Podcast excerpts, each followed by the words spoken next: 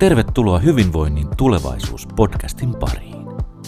Seuraathan meitä somessa ja kotisivuilla osoitteessa kukunori.fi. Tänään on aurinkoinen päivä. Ollaan taas hyvinvoinnin tulevaisuutta pohtimassa podcast-lähetyksessä. Mun nimeni on Markus Raivio ja toimin Kulttuuri- ja hyvinvoinnin liiton Kukunorin toiminnan johtajana. Täytyy sanoa, että 25 vuotta sitten, kun mä oon aloittanut mun mielenterveystyöurani, niin en olisi ehkä koskaan voinut kuvitella, että tulee sellainen päivä, jossa me voidaan istua alas mulle tärkeiden ihmisten kanssa, jotka mä oon tuntenut itse asiassa molemmat yli 20 vuotta. Me puhutaan tänään siitä, mitä kulttuuripajoissa tapahtui ennen kulttuuripajoja – kulttuuripajojen historiikki on tallennettu paljon ja sitä on puhuttu paljon ja me nähdään tänä päivänä, että suomalainen mielenterveystyö on käynnistänyt 20 kulttuuripajaa ympäri Suomen ja vähän Ruotsiin ja kohta tonne vielä pitkälle pitkälle Afrikkaan asti. Mistä nämä kaikki ideat oikein on lähtenyt liikkeelle ja mitkä oli ne edellytykset, että, että kulttuuripajoista tuli totta? Tänään puhutaan siitä. Mulla on vieraana mukana kanssani keskustelemassa kaksi vanhaa tuttavaani pitkältä ajalta. Olli ja Heikki on ollut mukana molemmat mun kanssa Niemikotisäätiön bänditoiminnassa. Mä olen ollut musiikkiterapeuttina vuodesta 1997 asti ja mä melkein teidät molemmat sieltä asti tunnen. Mutta annetaan vielä herrojen esitellä itsensä. Morjesta Olli, mitä kuuluu? Moi, hyvää kuuluu, että vähän jänskättää tässä, kun ensimmäinen podcasti mikä ikinä, että se kuulostaa hyvältä. Pientä jännitystä pitääkin olla ilmassa. Kyllä, kyllä. Se on useimmiten kyllä hetki aina kantaa ja kaikki vastaukset on niin kuin tässä hetkessä. No vaan jutellaan rennosti ja mm-hmm. tehdään tästä totta. Ää, muistatko sä oli, milloin me ollaan sun kanssa tutustuttu aikoinaan ja missä merkeissä? Mä olin siellä Niemikytösäätiön tota, kuntoutuskodissa. Se oli joskus 2002 ehkä 2003, jotain siihen, niihin aikoihin.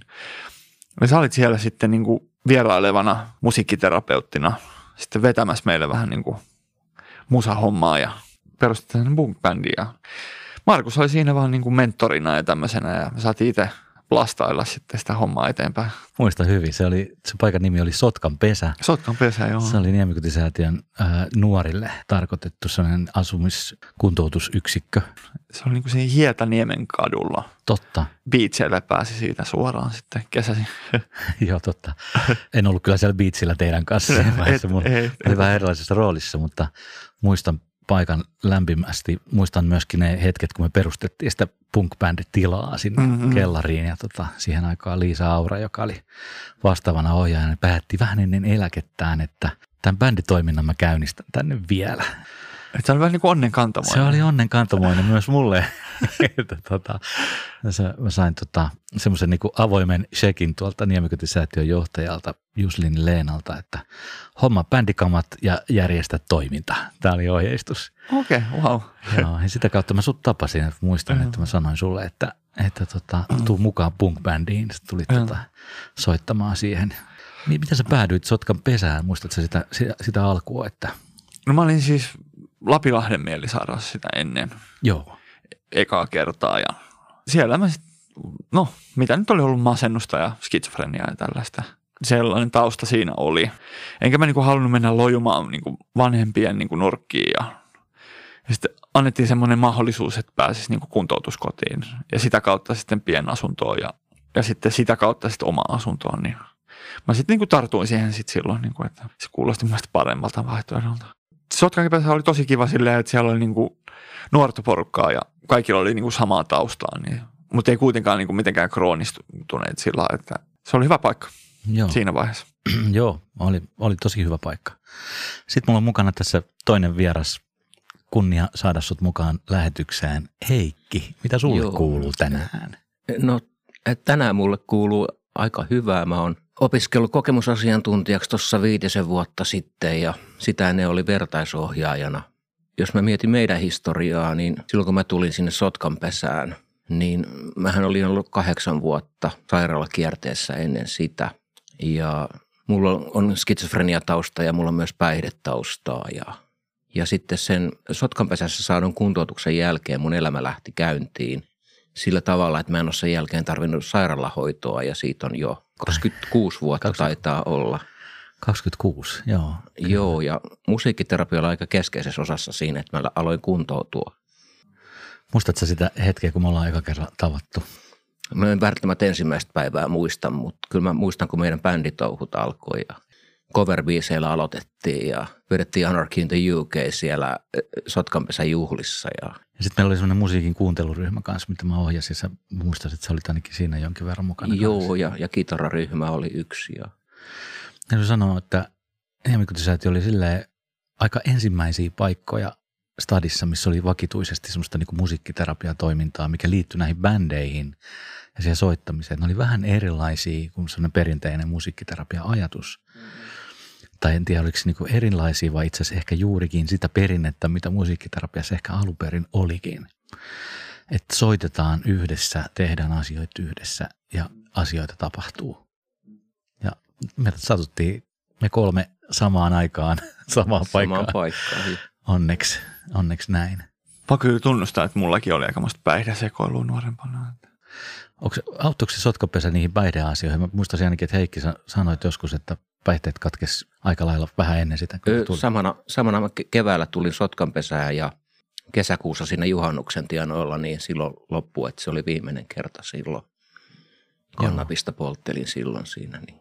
Just näin. Se antoi ehkä sellaista vähän niin kuin, ehkä terveempää niin kuin esikuvaa tai jotain tällaista vaikutteita se sotkanpesä kuitenkin. Olihan sielläkin omat ongelmansa, mutta kuitenkin, että kun kaveripiiri oli semmoista, mitä oli. Siellä oli edes niin kuin vähän niin kuin yritetään niin kuin parempaan suuntaan mennä siitä kautta. Ja sitten pikkuhiljaa se on sitten raitistunut täysin, että onko mun joku reilu kymmenen vuotta nyt ollut niin kuin ihan siis vesiselvää, että ei ole niin kuin yhtään, en edes kahvia juo enkä mitään, että on sillä niin kuin selvinnyt. Mäkin lopetin alkoholin käytön jo yli 20 vuotta sitten, mutta Joo. tupakasta on vielä päässyt eroon jotenkin voisi kuvitella, että sotkapesällä on ollut vaikutusta tähän asiaan ihan kokonaisuutena. Ei pelkästään punkin soittaminen, vaan ihan muutenkin. Ja se fiilishän oli tosi hyvä. Liisa oli ihan loistava hahmo ja Lisbeth sen jälkeen. Että tota, tuntuu, että he olivat sellaisia kannattelevia voimia, jotka mä koin, että teki niinku todella sydämestään sitä työtä. Kyllä sieltä tulee sellaista terveempää ehkä maailmankuvaa tuli sieltä sitä kautta. Sitten kuitenkin just Lisbettiä ja tällaisten kautta, niin kuin, että oli säännöt ja oli yhteisöllisyyttä ja Joo, kyllä. oli virikkeitä ja kaikkea tärkeää. Mitä muuta sitä ihminen elämänsä haluaisi kuin jotain yhdessäoloa, merkityksellistä tekemistä ja muistan, että mä aloitin Niemikotisäätiöllä musiikkiterapeuttina 97. Oli vähän semmoinen, ehkä mullekin vähän onnenkantamoinen, mutta tota niin, bändi nimeltä Los Hermos, jota, joka oli legendaarinen, voisi sanoa, Niemikotisäätiön ää, toipujista koostuva bändi, joka tarvitsi bändiliideriä. Edellinen lähti jonnekin ja, ja tota, mä kuulin itse asiassa mun vanhalta naapurilta, että hei, että siellä on bändiohjaajan paikka vapaa ja mä kävin haastattelussa Niemikotisäätiöllä, silloin se oli toi Eeva Venta Rissanen oli silloin apulaisjohtajana ja Eeva kysyi, että pelottaako mielenterveysihmiset? Mä sanoin, että no ei kyllä varsinaisesti. No paikka on teidän. Siitä se lähti tosiaankin sen johtaja Leena Juslinin kautta mä sain aika vapaat kädet toteuttaa sitä. Mä olin valmistunut musiikkiterapeutiksi tuolla tuolta Sibelius Akatemian koulutuskeskuksesta ja, ja sitten mä sain alkaa suunnittelemaan kaiken näköisiä ryhmiä itse. Ja useimmiten Leena aina liputti, että anna palavaa ja kerro mitä maksaa, niin me hommataan tänne tarvikkeita ja muuta. se jotenkin se vapaus tehdä työtä ja suunnitella oli tosi hieno bändin kanssa, se, niin kuin alkoi esiintyä bändin kanssa, niin kyllä se vaati niin kuin sille asennoitumista ja kyllä se niin kuin kasvatti sitten myös itsetuntoa, itsearvostusta ja sitten se yhdessä tekeminen ja kokoonnuttiin bändin kanssa, tehtiin yhdessä musaa. Ja... Joo, muistat, että se omia tekstejä kanssa, omia biisejä. Ja... Joo. Tota, niin me, mä muistan, että meillä oli toisella linjalla oli sitten myöhemmin toinen bänditila siellä kellarissa – Siinä oli niin kuin Niemikotisäätiön niin kuin jälleenvuokrauspiste, missä oli asuntoja yläkerrassa ja sitten alhaalla oli semmoinen niin kuin kerrostalon ryhmätila, kerhotila, jossa oli bändikamat ja siellä tota, niin Los Hermos kokoontui ja me treenattiin siellä ja, ja tota, tehtiin ohjelmista ja se tuli oli jossain vaiheessa mukaan Los Hermos bändiin. Joo. Se Muistatko on, se on ihan hauska tarina itse asiassa. Kerro. No mä kerron, mä kerron. Joo, tosiaan tota, ihan alkuun mä vielä haluaisin sanoa niin kuin Markuksesta se, että, se pu- kysyit äsken Heikiltä, tota, niin se oli tosi luontevaa se sun tapas olla mukana näissä jutuissa sillä. Ei tuli ikinä sellainen olo, että sä katsoisit jotenkin ylempää tai jotain, niin kuin, että mä oon niin kuin tällainen niin kuin hy, niin kuin hyvinvoiva, että mä vaan niin kuin yritän saada teille nyt jotenkin, jotenkin niin kuin, että ylhäältä katsotaan alaspäin. Että tiedät varmaan, mitä tarkoittaa. Jotkut saattaa olla sellaisia terapeuteista ja tällaisista, että niin kuin, Joo, mä voin kuvitella, että semmoinenkin olo voi et tulla. on, sellaista, on, sellaista on tullut joskus just hoitajilta ja tälleen näin. Että ne katsoo vähän niin kuin ylhäältä päin jotenkin. Mm. Et Joo. tuntuu aina siltä, että olisi niin kuin tasavertainen, vaikka oli mikä elämäntilanne vaan. Että, että se oli hienoa se. Jes, mutta tosiaan niin siihen Los Hermos juttuun, niin tota, meillä oli siinä niin kuin niitä kesäleirejä Iitissä. Joo. Ja siellä alkoi olla niin kuin musahommia sitten jossain vaiheessa. Olisiko nämä pulssijutut tai jotkut nämä, missä vaiheessa Los Hermos alkoi olla siellä niin kuin, meillä oli se Eat-festarit aina siellä, Joo, muistan. taide musiikkifestari, mitä me vietettiin aina siellä, oli runoja ja kaikkea ja bändejä ja kaikkea tällaista. Ja siellä oli silleen, että olisiko se eka kerta ollut niin, että siellä oli Los Hermos porukka kasassa, niin mähän niin tulin siihen mukaan, että mulla ei ole mitään djembe, djembe on sellainen länsi-afrikkalainen rytmisoitin, niin tosiaan siellä, mulla ei tietenkään sitä ollut mukana ja mä olin soitellut jonkin verran itsekseni ja kavereiden kanssa ehkä vähän. Niin tota, niin, niin kun mulla ei ollut siellä rumpua, niin sitten me keksittiin semmoinen tota, kun iso sellainen vesiämpäri. Mä en tiedä, olisiko se ollut joku tällainen, niin kuin, kun on noissa kattojen päältä niin kuin mökeissä ja näin on. Joo, On sellainen vesiämpäri, mihin ne valuu ne vedet sieltä katolta, ettei ne mene kaikki siihen maahan. joo. Niin semmoinen ämpäri, niin sen mä tyhjensin sen ja pistelin menemään siellä sitten Los Hermos porukoiden kanssa. Ja, Joo, sä teit sit soittimeen. ja mä tein siitä soittimen. Se oli mun ensimmäinen tutustuminen Los Hermokseen ja sinne tota, treeneihin. Siitä se sitten lähti, että sit tuli aika monta vuotta sitten, aika paljon tuli sitä djembeä sitten soiteltua Los Hermoksessa ja muissa jutuissa. Ja, Me tehtiin Los Hermostakin aika paljon myös keikkoja. Et jotenkin se meininki oli ehkä se, että Los Hermos oli sellainen niin kuin alan sisällä sellainen niin kuin bändi, joka tilattiin esimerkiksi erilaisiin mielenterveystapahtumiin, ää, messuille tai mä muistan, että esimerkiksi Aurora sairaalassa, siellä Aurora salissa me soitettiin ihan vakkarina aina Los Hermoksen kanssa ja jos me kehitettiin erilaisia ohjelmistoja.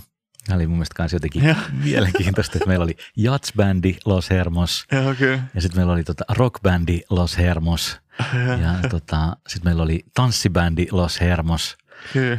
kanssa me soitettiin monet legendaariset vappubileet esimerkiksi tuolla Rinnekodilla äh, kehitysvammaisten Joo, paikoissa. se oli kova meininki. Ei niin kova meininki ollut millään meidän keikalla, kun niillä oli oikeasti. Se oli mieletön. Se oli hieno, hieno Jengi bilettää ihan täysin. Joo, joo, ihan just näin. Jotenkin tuntuu, että se kehkeytyi luontevasti se lähtökohta, että et, en tiedä, onko tämä niinku perinteistä musaterapiaa, vaan sitä me so- soitetaan yhdessä ja tehdään yllättävän paljon työtä sen eteen, että me suunnitellaan niitä ohjelmistoja ja treenataan niitä ja, ja tota, otetaan haltuun. Mä olin myös jossain vaiheessa tämmöisiäkin keikkoja, että oli tämmöinen, olisiko se ollut iloliikkuja tapahtuma siellä jossain kentällä, tuossa Eltsun kentällä, missä oli mielenterveystoipujien olympialaiset ja sitten me soitellaan siellä erilaisia niin kuin urheiluruututunnareita. Joo, muistan noin. Ei hemmetti. Ihan sika hienoa. Joo, että et jotenkin se oli aika luovaa se meidän tapa niin tehdä. Et, et useimmitenhan terapiaryhmä voisi olla niin neljän seinän sisällä, ei näyttäydy koskaan mihinkään.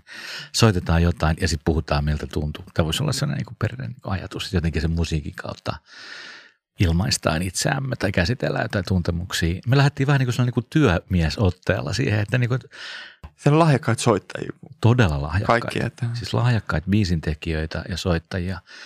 Ja se muutti myös mun käsitystä musiikin käytöstä hoitotyössä. mm. Ja se muutti mun identiteetti musiikkiterapeuttina tosi paljon. Et mä lähdin ajattelemaan sitä, että mitä tämä jengi nyt oikeasti tarvitsee. Ehkä se ei olekaan ne keskustelut tai ne semmoiset niinku, kun mä mietin, että mun koulutus on yllättävän sellainen, niin kuin, voisiko sanoa psykoanalyyttinen ja psykodynaaminen. Si- sit se Freud jäi jotenkin siitä pois. Okay. Ja, ja sitten tulikin enemmän sitä niinku tekemistä, mitä mä olin tehnyt ammatikseni toki, kun mä oon muusikko ammatilta, niin mä olin tehnyt sitä 20 vuotta. Se oli ehkä mullekin aika luonteva tapa toimia, tehdään niitä sovituksia, treenataan. Pikkuhiljaa se tilanne laajenee, tulee tosiaankin mukaan ne kitararyhmät, perustettiin Niemikotisäätiön laulajat niminen kuoro Olin. asti. Olin kuorossa ja joo, mutta se oli hyvä kuoro sitä. Eräät ihmiset, ketkä oli mukana siinä, niin ollaan puhuttu siitä, että sitä on kyllä kaivattu. Joo. Ja mun mielestä semmoisen keskustelun joskus, koska tavallaan kun se oli ennen semmoinen niin yhteislaulutilaisuus, mikä oli aika perinteinen konsepti mielenterveyspuolella. Sitten mä niin kysyin sitten Leena Juslinilta, että, että hei, miksi se on yhteislaulutilaisuus? Miksi ei se voisi olla niin kuin moniääninen kuoro, joka laulaa erilaisia ohjelmistoja? Joo, mä esiinnyttiinkin. Paljonkin itse asiassa. Joo. Joo, mä muistan, joskus meillä oli semmoinen, jopa semmoinen ohjelmisto, missä me laulettiin tota, lastenlauluja. Muistatko se Karhunpoika sairastaa? Ja... Joo, meillä oli lasten konsertti ja oliko meillä vanhusten konsertti? Oli, Oli, oli, oli. Kaiken näköistä. Se, mikä näistä jutuista on oppinut sillä just, että mikä on tärkeää, että pystyy niin kuin tosiaan niin kuin saavuttamaan elämässä asioita. Niin kuin. Kuntoutujan niin kuin rooli on ollut tuntunut, että mä oon elänyt sellaista murrosaikaa vähän no kuntoutujan roolinkaan. Että jotenkin se, niin kuin, että ei muka pystyisi niin kuin, saavuttaa elämässä enää oikein mitään, oikeasti jotain. Se on mahdollista saavuttaa, vaikka olisi niin kuin kuntoutuja. Se, että jos jossain asioissa onnistuu, niin sitten löytää sen flown, että mä tiedän, että mä voin pärjätä. Mm, mm. Joo, totta. Mutta se on, ei tapahdu ilman sitä onnistumista. niin. Niin. Meille se bändihomma oli se, missä me saatiin onnistua. niin, se on kyllä totta. Voidaan ihan hyvin, yhtä hyvin saavuttaa kuin kuka tahansa muukin ihminen. Siihen pitäisi niin kuin kannustaa ja nykyään tuntuu, että kannustettaisiin enemmän. Usko niin kuin unelmiin, eikä unelmien tarvitse olla mitään kuuta taivaalta, että ne voi olla ihan niin kuin tyyliin mennä vaikka kesäyliopistoon opiskelemaan filosofiaa tai jotain tällaisia niin kuin juttuja. Joo, Niin pitää olla just, että totta kai meet ja eikä sellaista, että niin kuin, mitäs tää nyt, että et, etän sä nyt siellä oikein pärjää. Ja, Joo joka on niin kuin ihan masentava tapa niin kuin suhtautua niin kuin siihen, että on niin kuin mielenterveysongelmia. Joo, yksi semmoinen mulle ainakin tosi tärkeä niin kuin ajatuksellinen muutos siinä oli tähän samaan suuntaan, mistä sä nyt puhut, niin kuin siitä potentiaalista. Et, et, tota, mä tein puolipäiväistä hommaa myös tuonne Resonaariin, mikä on siis kehitysvammasta sellainen niin kuin musakoulu. missä opetellaan semmoisilla kuvionaateilla soittamaan.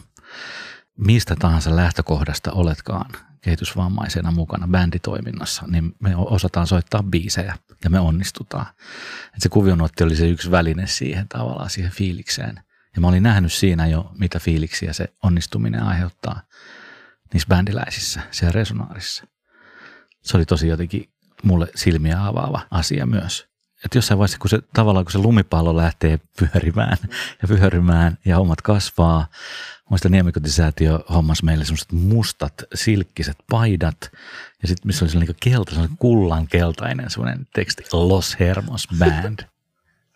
Ne piti olla aina mukana. Että bändi oli niin kuin tapissaan, kun tuommoinen paita oli päällä kaikilla. Joo, me oltiin tosi sellainen niin kuin, fi- fiilis, että me näytettiinkin sillä samalta. Ja sitten jossain vaiheessa tuli sekin ajatus, että, että pitäisikö järjestää semmoisia konsertteja, että, että kun se soittotaito oli jo niin laadukasta, että pitäisikö pyytää niin kuin mukaan niitä mun vanhoja tuttuja sieltä muusikkoajalta niin kuin esimerkiksi solisteiksi. Ja niin me järjestettiin ensimmäinen Gloria-konsertti, oli ehkä just joku siinä 2006-2007 aikoihin, mihin mä pyysin mukaan että voisitko tulla vetää pari biisiä tämmöiseen konserttiin. Muista siellä oli Freeman, Pepe Wilberi, Maria Hänninen. Ja siellä oli niinku tosi kova, kovat laatuisia niinku solisteja, Christian Meurman. Tosi hienoa. Ja me treenattiin ne sovitukset, he tuli treeneihin. Ja ne oli jotenkin kanssa tosi otettuja siitä tekemisestä. Mutta jotenkin mullakin, kun tulin Los Hermoksen, niin mä olin vähän sellainen niin kuin aloitteleva perkussionisti. Niin mustahan tuli kuitenkin sit niin kuin ihan oikea perkussionisti. Kyllä. kyllä mä nyt uskallan mennä, en nyt ihan niin kuin virtuosibändeihin ehkä, mutta kyllä mä uskaltaisin mennä melkein mihin bändiin vaan Joo, soittaa. kyllä. Jos ei jotain osaa, niin sitten tietää, että sen oppii. Joo, on tullut sen itsevarmuus siihen perkkahommaan vuosien soittamisen jälkeen kuitenkin. joo. Niemikö säätiö kuts- kustansi meille levytyksen. Aarin nuorisotalolla tehtiin tosi hyvä Los Hermoksen eka levy. Joo, Muistaakseni meillä oli yksi tärkeä etappi, oli se Tavastian keikka, joo. missä oli sitten jo muitakin bändejä aika paljon mukana ja Los Hermos oli yksi niistä bändeistä. Se oli semmoinen, olisiko se ollut lyhdyn tämmöinen tukikonserttityyppinen juttu kanssa. Ja se, se oli jotenkin semmoinen, että, että täällä me ollaan niinku rockin mekassa Tavastialla vetämässä Los Hermoksen kanssa. Niin mä ajattelin, että siinä oli jotain sellaista niinku fiiliksiä unelmista. Se oli aika monen bändiläisen unelma päästä soittaa joko Tavastialle tai Espan lavalle. Ja molemmissa käytiin. Molemmissa käytiin. Oi vitsi. Tavasti oli semmoinenkin keikka, missä kuoro oli taustalaulajina, muistaakseni. Oli. Joo. Niin oli. Muistan myös sellaisen hetken, jolloin oli ihan semmoinen, niin kuin, oltiin jotenkin asioiden ytimessä, kun me oltiin Arla-instituutin tilaisuudessa esiintymässä kuulovammaista, siis kuurojen kuoro, joka oli viittomakielinen kuoro. Ja me lauletaan Ave Maria latinaksi, he viittoo siis sen latinaksi huom. Ja yleisössä on Arla-instituutin opiskelijat, jotka ovat näkövammaisia. Ja muistan, mä joskus kerroin yhdelle maikkari-toimittajalle, että voitko kuvitella, että, että mulla on tämmöinen keikka tulossa, että, että siellä on tämmöinen kombo.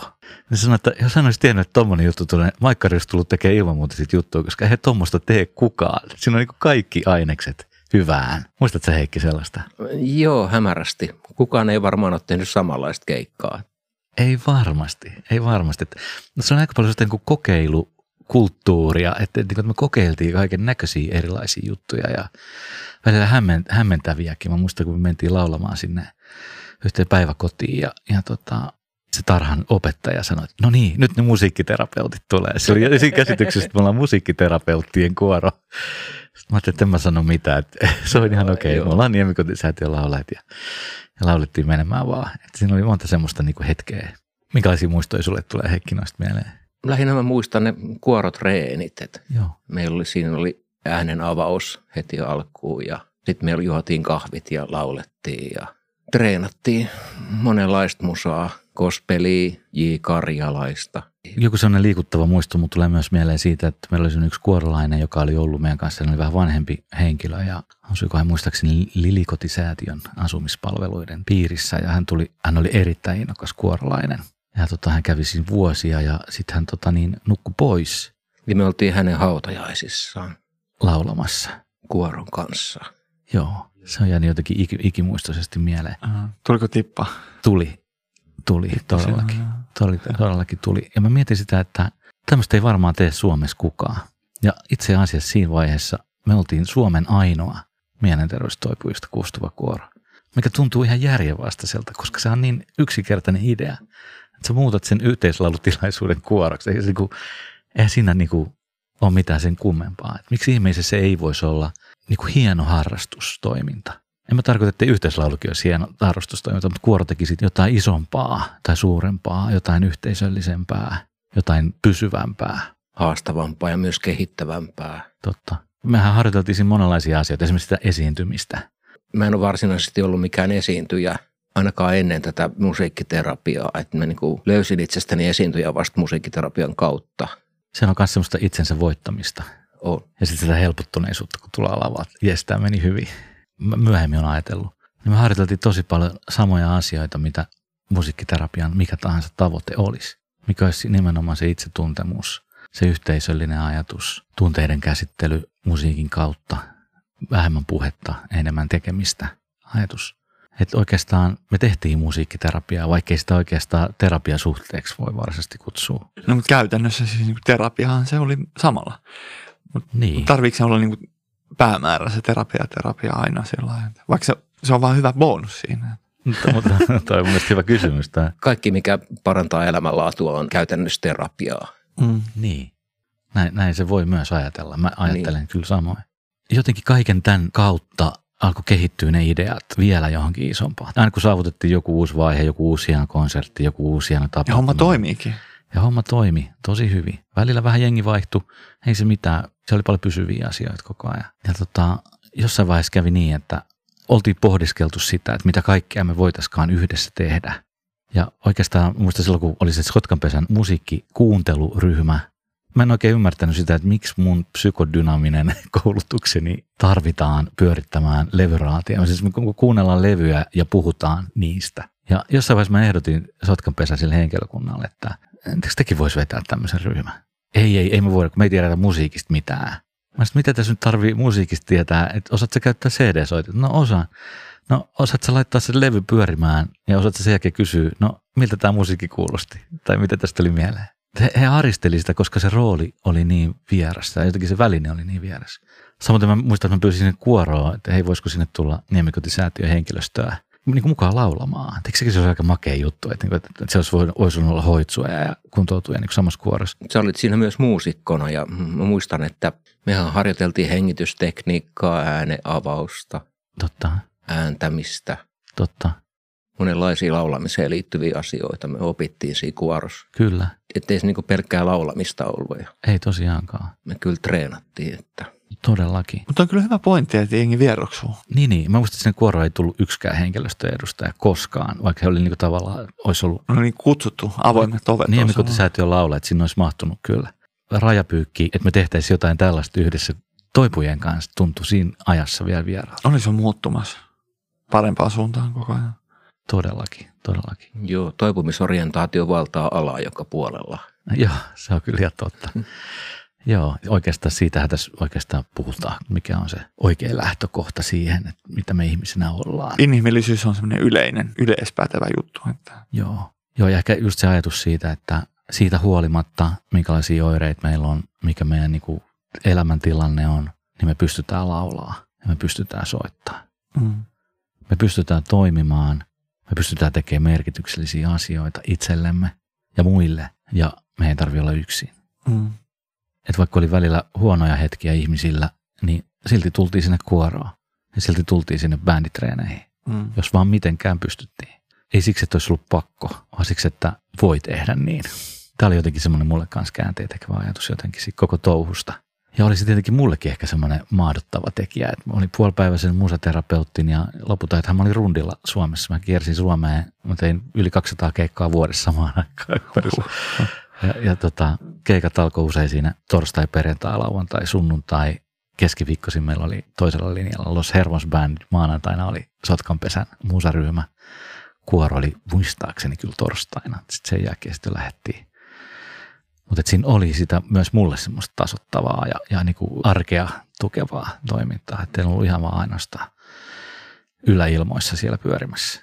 Et ne, oli myös mulle tosi tärkeitä tota niin, ryhmiä.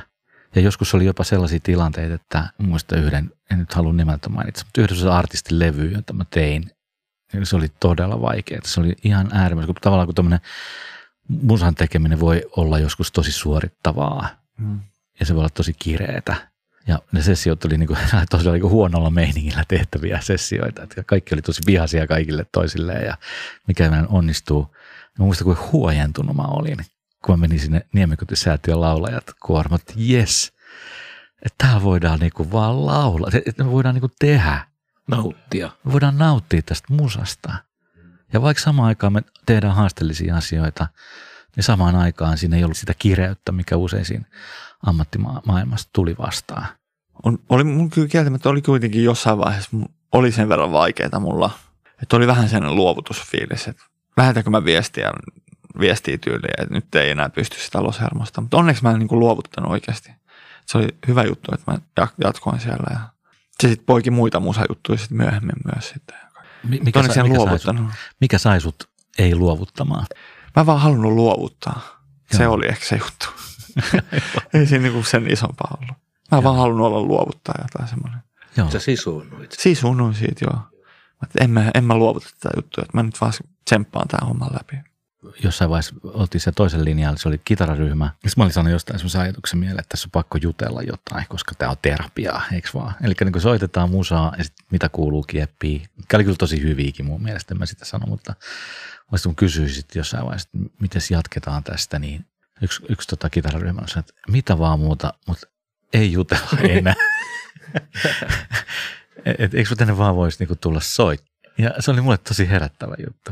Sä olit Heikki kitararyhmissä vuosia ja sä otit kitaraa haltuun niin kuin biisi kerrallaan. Ja tämmöinen tilanne, me ollaan siellä toisen linjalla ja soitetaan Juise Leskisen 15 yöbiisiä, minkä sä osasit, sä olit soittanut se sata kertaa siinä vaiheessa. Mulla soi puhelin ja mä sanoin, että mun täytyy mennä vastaan tähän puheluun. Heikki, ohjaa tätä ryhmää, soittakaa 15 yö, mä tuun kohta takas. Heikki ottaa sen mun tuolin, alkaa soittaa. Nyt soitetaan 15 ja sä laskit sen käyntiin uudestaan ja uudestaan, se sama biisi. Mä oon tota yläkerrassa, mä puhun se puhelun, mä oon ehkä vartin 20 minuuttia pois, mä tuun takas ja mä kuuntelen oven takaa, kuinka hyvin se toimii. Se, se toimi niin hyvin, koska sä et tavallaan, sä et tavallaan ohjannut mitään. Sä vaan, niin kuin, että nyt soitetaan. Mä laskin käyntiin, 15 yö lähtee nyt YKK. Ja se, se, se oli niin kuin se sun ohjaus. Ja mä jäin sinne oven taakse, mä myönnän, että mä en tullut taakse. Mä, mä kuuntelin sen oven taakse, että tämä menee nyt niin jotenkin luontevasti ja omalla tavallaan eteenpäin, että mä en halua häiritä tätä. Siinä tapahtui jotain mielenkiintoista. Pieni palapelin palanen lisää siihen. Mm-hmm. Kerran me oltiin kuorokeikalla.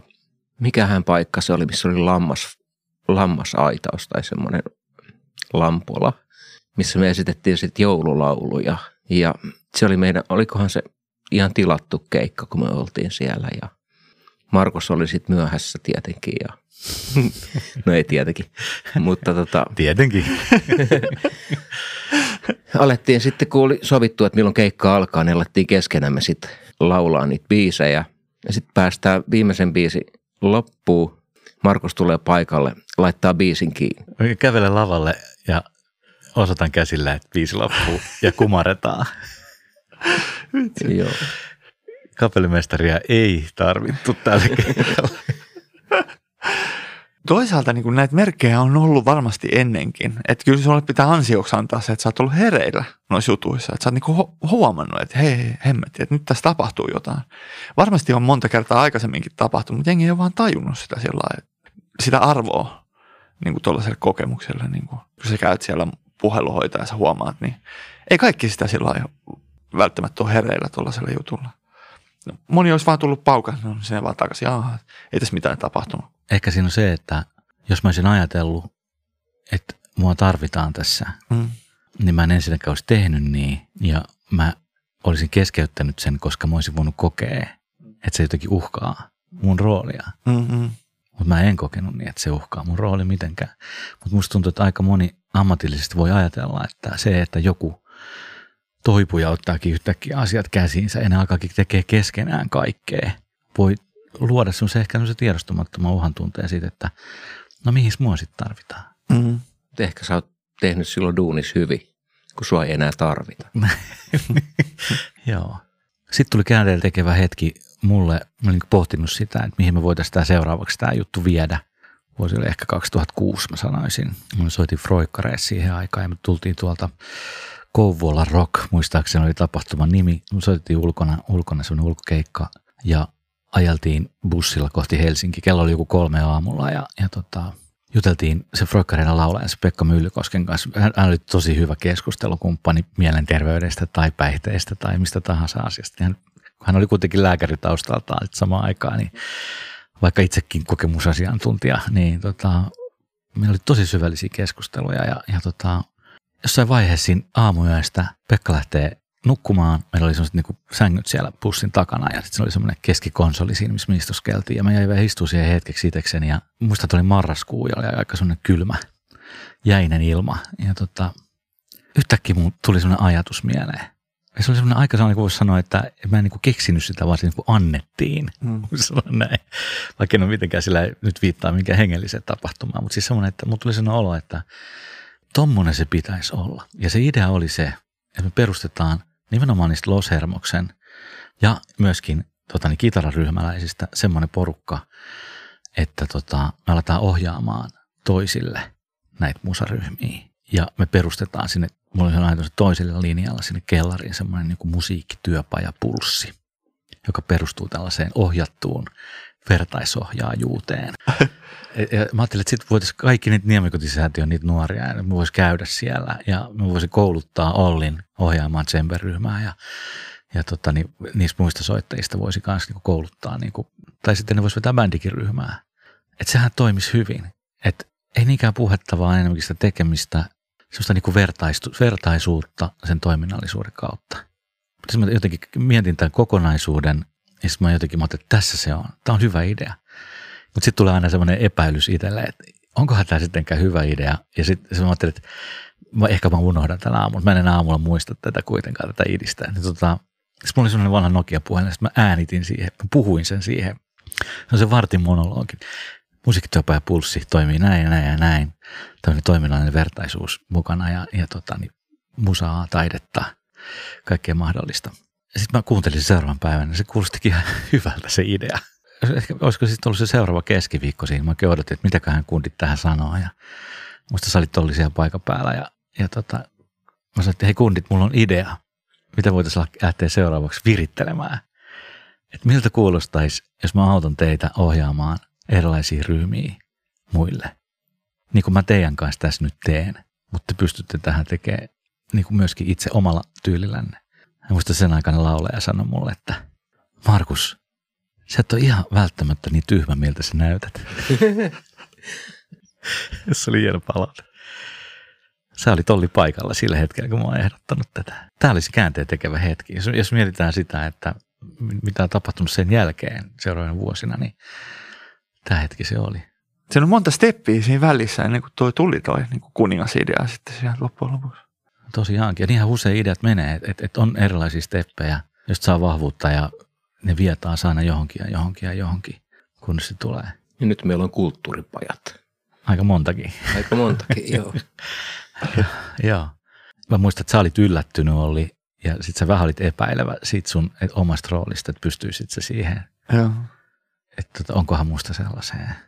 Mä tajusin, että yksi homma tästä tulee olemaan vakuuttaa näin hepoille, että ne pystyy siihen.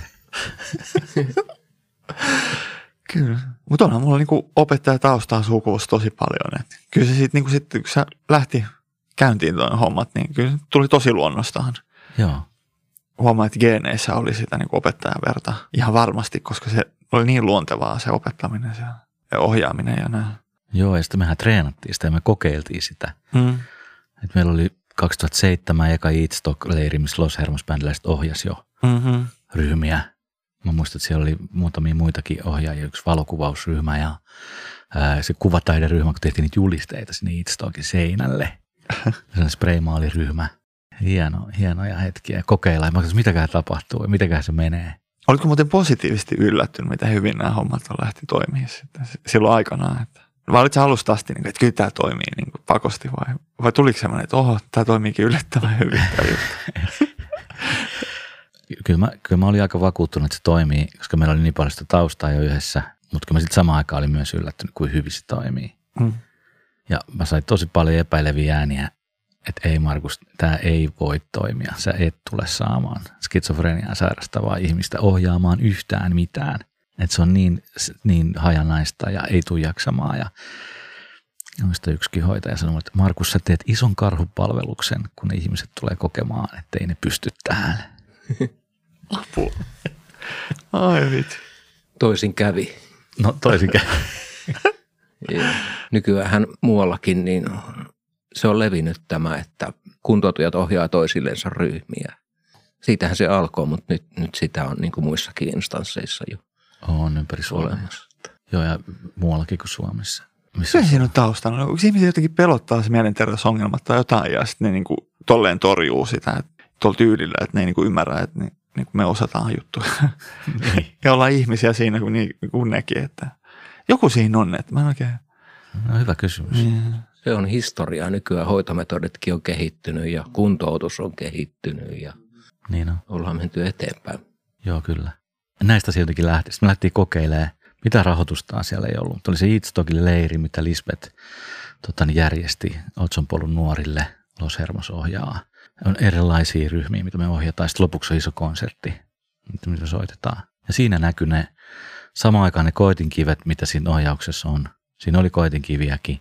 Mä tajusin, että se tarvii sen koulutuksen. Se ei lähde vaan niin kuin itsestään. Et, et, et monta kertaa me kokeiltiin jotain semmoista, että okei, punttisaliryhmät, joku ohjaa punttisaliryhmää ilman mitään tukea tai semmoista niin kuin rakennetta siinä. Eihän siinä mennyt kauan aikaa, kun ei se punttisali ohjaaja itsekään ollut enää se punttisalilla. Et se vaati sen koulutuksen ja sitten ne olosuhteet ja sen tuen siltä henkilöstöltä. Ja siitä oikeastaan tuli se ajatus siitä GFPstä, että, että se on vertaisuutta eli peer support. Se on, Mutta se on tuettu mutta se on tuettu, että se, että se on guided. G, G tulee sitten guided, se on se henkilöstön rooli, että ihmisiä ei jätetä yksin sinne pyörimään ja kokee vaan sitä vastuuta, vaan että saa sitä tukea siihen toimintaan. Mutta ehkä siinä oli myöskin se, että vertsikkaa ajateltiin, jotenkin vertaistukea ajateltiin, että, että se on ongelmista puhumista. Vähän niin kuin sellainen A-ajatuksella. Mun mielestä se on lähinnä itseen tutustumista, omien voimavarojen löytämistä. Niin mäkin kyllä niin kuin nyt ajattelen.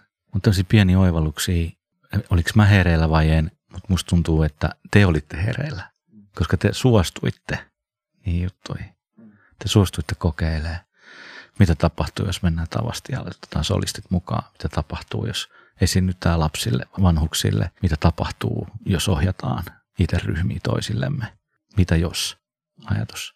Ilman, että me oltaisiin sitä vuosien niin kuin tuntemista niin kuin tehty, niin kyllähän meidänkin väliin oli rakentunut sellainen luottamus, että, että ei tässä nyt ihan hirveän huonosti käy, vaikka näin tehtäisikin. Näin mä ehkä ajattelen, että, että siihen liittyy myös meidän välinen suhde. Jos ette olisi suostunut siihen, niin tämä idea olisi siihen. Kyllä siinä varmaan houkutteli, houkutteli silloin myös se, niin kuin, että pääsee itsekin tekemään jotain arvokasta elämässä. Että se on varmaan houkuttanut myös se. Niin, itsearvostus, On, on. Mm. yhteisöllisyys. Sitten sit ta- tapahtui monet u- onnen kantamoiset. Sitten mä esittelin tämän musiikkityöpajapulssi-idean Niemikotisäätiön johdolle.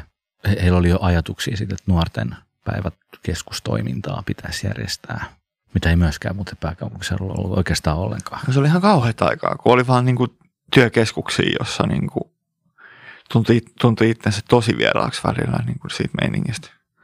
Tuli sellainen huo, huono fiilis itsestä tai sillä. En mä niin kuin tarkoita, että se olisi niin kuin väärin käydä sieltä tai ettei se sopisi monille. Itselle tuli vähän semmoinen olo, että niin kuin jotenkin poljetaan mua. Niin kuin. Se, se oli oikeasti vähän ikäviä paikkoja niin kuin mulle. Niin, Heikkoa. Tuli, semmoinen, että eikö mä nyt tän enempää nyt elämässä enää niin kuin pysty näiden mielestä. Et kun se oli pelkkää sitä pussittamista, niin mä olin, että ei hemmetti, ei, ei tätä niin kuin voi tehdä oikein. Pussittaminen ei oikein ole mikään älyllinen haaste silleen, että Niin. siihen kyllä tympääntyy ennen pitkään, mutta Mutta jotenkin kun mäkin vähän reilu 20 nuori mies, niin mitä mä niinku tollaisessa mestassa? Jotenkin Niin. vaan se tuntui niin hullulta silloin. Ehkä siinä just olikin se, että, että se ei sopinut kaikille. Mm-hmm. Et ehkä se, mikä muuttui, että tämä ei voi olla kaikille. Niinpä, niinpä. Vanhempiakin ihmisiä on mukana vielä paljon ja Joo, kaipaa erilaisia juttuja. Että ei Mm. kaikki voi olla punk-bändin soittajia. Niinpä. Mä esittelin sen idean ja he oli miettinyt sitä nuorten päiväkeskustoimintaa ja hakenut sille rahoitusta, ei ollut saanut. Ja sitten tämä pulssi oli sellainen, että okei, lähdetään katsoa. Siinä vaiheessa mun tosi hyvä yhteistyö Seppo Erosen kanssa, joka oli silloin, toi, tai on edelleen toiminnan- toiminnanjohtajana. Tunnettiin jo aikaisemmin Sepon kanssa, hän oli silloin ihan, ihan tota, niin siellä niinku ohjaajana siellä Eirassa silloin aikoinaan ja sieltä hän oli sitten päätynyt sinne johtajaksi ja, hän suhtautui tosi positiivisesti tähän ideaan. Ja tota, lähdettiin sitä kehittelee. Ikävä kyllä saatiin hylsy silloin ekalla kerralla, koska se ollut 2008. Ja sitten vielä vähän ruuvattiin vielä sitä uuteen suuntaan. Siihen tuli vähän uusia. Se oli, se oli parempi se seuraava hakemus. Se oli toi niin sulla Jouni, joka teki se seuraava hakemuksen. Ja keksi myös nimen Elvis. se oli Elvis-hanke. Mi- Mikä, ei siinä oli joku juoni siinä nimessä. Muistatko vielä? ne kirjaimet tarkoitti jotain, Jotain muista tarkoitti, sanoa joo. enää. Mäkään muista enää, mikä se oli. Mutta se, oli- se, oli, se oli hyvä hakemus, mikä Jouni teki. Ja se, se oli itse asiassa ihan, kans kyllä ihan käänteen tekevä juttu, että me saatiin se hanke läpi. Ja me päästiin virittelemään, että meillä oli niin kuin kolme vuotta aikaa kehitellä tätä niin sanottua Elvis-hanketta. Jos oli se pulssi niin kuin tavallaan niin kuin taustaideana yhdistettynä siihen Niemikytesäätiön tarpeeseen saada sitä nuorten toimintaa lisättyä. Se oli tosi, tosi hyviä hetkiä. Muutenkin täytyy sanoa, että jos katsoo koko sitä Niemikotisäätiöä niin kuin siitä ajasta, kun mä oon tullut 97, kun mä oon lähtenyt Elviksen jälkeen, niin se on nähnyt tosi paljon vapautta kehittää ja olla luova. Käynyt hirveä flaksi mulla, että mä oon löytänyt tommosen paikan tehdä työtä, koska se oli hyvin avoin. Jo se Leena Juslinin kanssa tehtävä työ, mutta myös Sepon kanssa tehtävä työ, että oli mahdollisuuksia kehittää ja tilaa, ideoida jotain uutta. Saatiin mun mielestä selvis juttu onnistui aika hyvin. Siinä vaiheessa ei puhuttu kulttuuripajasta vielä mitään. Kulttuuripajan nimi tuli vasta muistaakseni 2010. Mm. Ja niin alkoi kehittely myös tästä GFP-mallista, mikä oli sitten jo kuitenkin kokeiltu ja kehitelty johonkin pisteeseen asti jo ennen sitä hanketta, mutta me saatiin tavallaan se tila tehdä sitä. Miettii niitä vertsikkakoulutuksia. Mun mielestä se oli tosi hieno tiimi, missä oli Tolvasen Teppo ja Heidi Karjalainen, jotka oli kans molemmat myös terapeutteja, niin kuin minäkin. He kanssa halusi jotain uutta ja oli valmiit vähän niin kuin avaamaan sitä asiaa omasta näkökulmasta. Se oli todella tärkeä panokse siihen. Eikä toiminta keskittynyt pelkästään musaan, sehän oli monenlaisia ryhmiä. Kuvataidetta ja Kuvataidetta, lautapelejä, ATKta. No, vähän niin kuin nuorisotalo, mutta niin kuin mielenterveys kuntoutuille vähän niin kuin, vähän niin kuin pikkusen. Joo, siinä oli vähän Plussana sitten tietenkin se, että saatiin olla vertaisohjaajia, niin mikä on se ihan uusi juttu silloin oli. Se oli ihan uusi juttu, joo. Tulokset puhu puolestaan. Että se, oli, sillä se alku oli, oli jotenkin jännää, että mehän vaan siinä hankkeen oikeastaan se ensimmäinen vuosi vaan puhuttiin ja kehuttiin, kun koko juttu tämä on. Musta, tota, niin kuin uhottiin kaikille, mä kävin puhua kaikissa psykopoleilla, että nyt tulee ja lähtee. Elvis elää. Elvis ei ole kuollut, hän vain tuoksuu omituiselta niin. tyyppisiä sloganeita ja, ja tota, ja sitten että okei, ja sitten Seppo soitti, jossain vaiheessa, että nyt olisi sitten se näytön paikka, että nyt pitäisi oikeasti saada jotain aikaisiksi. Ja niin me löydettiin ekat vertsikat, jotka oli tietysti Los Hermos Bandin jäsenet. Mm. Siinä Olli, siinä Heikki, oli siellä muitakin. Ja tota, niin me kasattiin tavallaan sitä ensimmäistä koulutuspakettia.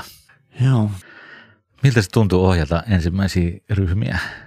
Jännittävältä ennen kuin alettiin ryhmiä ohjaa, niin siinä koulutuksessa rakennettiin mielikuvaa siitä, että mitä se on. Käytiin läpi sitä ryhmätilannetta ja miten siellä ollaan. Ja, mutta kyllä se silti jänskätti se eka ryhmä. Mutta kyllä se sitten alkoi, sit, kun vähän aikaa teki sitä, niin kyllä se niin rupesi tuntua siltä, että kyllä tämä sujuu. Joo, mikä oli sun eka ryhmä? Oliko se nyt ATK-ryhmiä, mitä sä ATK-hommia. Ihan sellaista niin peruskäyttöä ja jollekin joskus asentti uuden käyttöjärjestelmän ja joku oli ulohtanut salasanansa, niin piti resetoida ja tämmöisiä hommia. Ah, okay. Joo. Aika, siis sellainen, kun miettii, että kulttuuripaja, niin sen kulttuurin alle niin kuin upposi aika moni aihe, kuten esimerkiksi kävelyryhmät, ATK, leffaryhmä oli yksi semmoinen iso juttu, että katsottiin valko tota, niin taululta aina perjantaisin. Snackseja taas olla. Snackseja ja istutaan lattioilla. Ja... Jaamit oli. Ja... Mä mietin, että joskus elämässäni, kun mä täytän tänä vuonna 50, Mä oon tuntenut Heikki sut silloin, kun mä oon 24, me ollaan tutustuttu. Joo. Niin. Sä oot nuori sielu. mä oon miettinyt sitä, että tota, minkälaisista asioista mä oon niinku elämässäni niinku kiitollinen ja mitkä on ollut semmoisia hetkiä, että on tullut käänteet tekeviä. Niin mä oon tosi kiitollinen teille molemmille. Siis muun muassa teille. Te otitte vastaan ne ideat, olitte avoimia, lähdette kokeilemaan. Tämä on myös muuttanut mun elämää tosi paljon, tämä koko tämä GFP-kulttuuri, paja-ajatus. Että tota, mä oon siitä kiitollinen teille. Että totta kai tässä on monta muutakin semmoista käännekohtaa, että jos ei olisi ollut tota sillä hetkellä, niin ehkä ei olisi käynyt näin. Jos ei olisi ollut Los Hermosta, olisiko ollut tätä. Jos ei olisi ollut kuoroa, olisiko ollut tätä. Jos ei olisi ollut sitä Kouvolan matkaa, olisiko ollut tätä. Jos ei olisi ollut Niemikotisäätiö, just oikea paikka kehitellä tällaisia, olisiko ollut tätä tosi kiitollinen Sepolle, tosi kiitollinen Jounille hakemuksesta ja se, että hän vei sen postiin. Ajattelin, jos vaan vienyt sitä postiin, niin tämä tilanne olisi ihan toisenlainen. Tai kiitollinen Sospet-säätiölle, joka Elvis-hankkeen jälkeen on siis replikoinut tätä ympäri Suomen ainakin seitsemän paikkaa. Toki niitä on muitakin organisaatioita. Nykyään kulttuuripaja pyörittää kymmenen eri organisaatiota. Niin kaikki nämä on ollut niin pieniä hetkiä, että jos ei tota olisi ollut, jos ei tähdet olisi ollut just oikeassa asennossa, niin kuin Teppo Tolvanen sanoi, että Markus, tähdet sattuivat olemaan oikeassa asennossa. Niin, niin tota, e, asiat ei olisi mennyt näin hyvin kuin ne nyt on. Ja ajatelkaa, että tällä hetkellä Suomessa on 20 kulttuuripajaa, jossa käy 3500 nuorta vuosittain. Minkä verran ulkomailla on? Ruotsissa toimii ja tänä vuonna, jos kaikki menee nappiin, niin aloitetaan kolme kulttuuripajaa vielä Keniaan. GFP Culture Houses in Kenya, mikä voin sanoa, aika kova juttu mulle.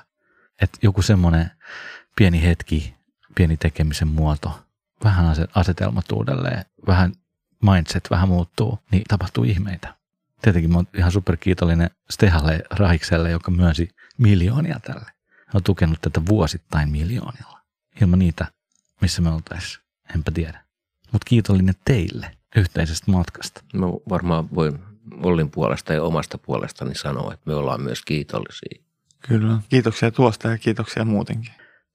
Hyvät kuulijat, jos, jos tuli ajatuksia mieleen, kommentteja mieleen, ota yhteyttä ja mikä tärkeintä, pidä huoli itsestäsi ja usko siihen, että sus on mahdollisuuksia vaikka mihinkin. Tämän pöydän ääressä aika moni sellaiseen uskoo. Mitä parhainta jatkoa ja kiitos Heikki ja kiitos Olli. Kiitos. Ja mekin uskotaan itsemme, koska meihin on uskottu. Miettikää sitä. Hyvinvoinnin tulevaisuuspodcast palaa asiaan. Kaikkia hyvää. Kiitos, että kuuntelit Hyvinvoinnin tulevaisuuspodcastia. Seuraathan meitä somessa ja kotisivuilla osoitteessa kukunori.fi.